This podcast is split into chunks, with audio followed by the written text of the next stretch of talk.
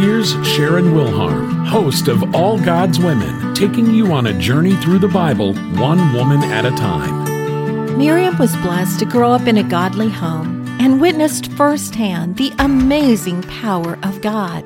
As a young girl, she was aware of the Pharaoh's attempts to kill the baby boys.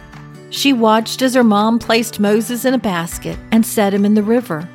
She saw Pharaoh's daughter rescue Moses and offered to pay his mother to nurse him. Miriam went on to witness God's wrath on the Egyptians through the plagues. She was with Moses and Aaron when the multitude of the Hebrews escaped from Egypt and headed into the desert. She looked up into the sky and saw the cloud by day and the pillar of fire by night leading them to where they were to go. She saw the Egyptian army behind them and the Red Sea in front of them. She walked across that dry seabed, then turned around and watched the sea overcome those soldiers in their chariots. She watched their dead bodies wash up on the seashore. She joined Moses and others in singing songs of praise. Then she grabbed a tambourine and led all the women in their own time of praise and worship.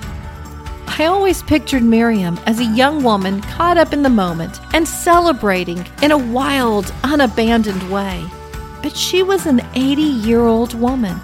She had experienced a lot of life and more than her fair share of suffering. But in this moment of rejoicing in God's goodness, she lost her inhibitions and focused on Him. Miriam rejoiced in hope. Sharon Wilharm encouraging women with stories of hope at SharonWilharm.com. If you enjoy listening to All God's Women podcast and radio show, you're going to love my brand new Women of Prayer Bible study. Get to know the character of God by studying the prayers of women in the Bible. Grab your copy today, available in paperback and Kindle.